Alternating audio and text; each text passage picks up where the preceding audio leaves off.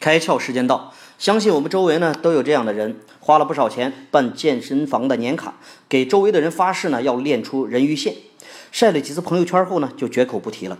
哈佛毕业的张一芳想到了健身合约的创新盈利方式，顾名思义就是要先签合约，你只要交每月十美元就可以加入健身计划，而且啊还可以免费使用健身设施啊。听起来很美好，对不对？但如果你今天明明要来健身却没有出现，那么对不起，他们就会在你的信用卡扣钱，失约一次马上收二十五美元。被罚的时候，你绝对无话可说。谁叫你太相信自己的决心呢？只要人性不变，张一芳呢，永远都是赚钱的。健身合约的洞察就是，人们总是过分乐观，高估自己的自制力。他让你为了你的决心乖乖付钱，还得顺带跟你说，都是为你们好，这钱挣的。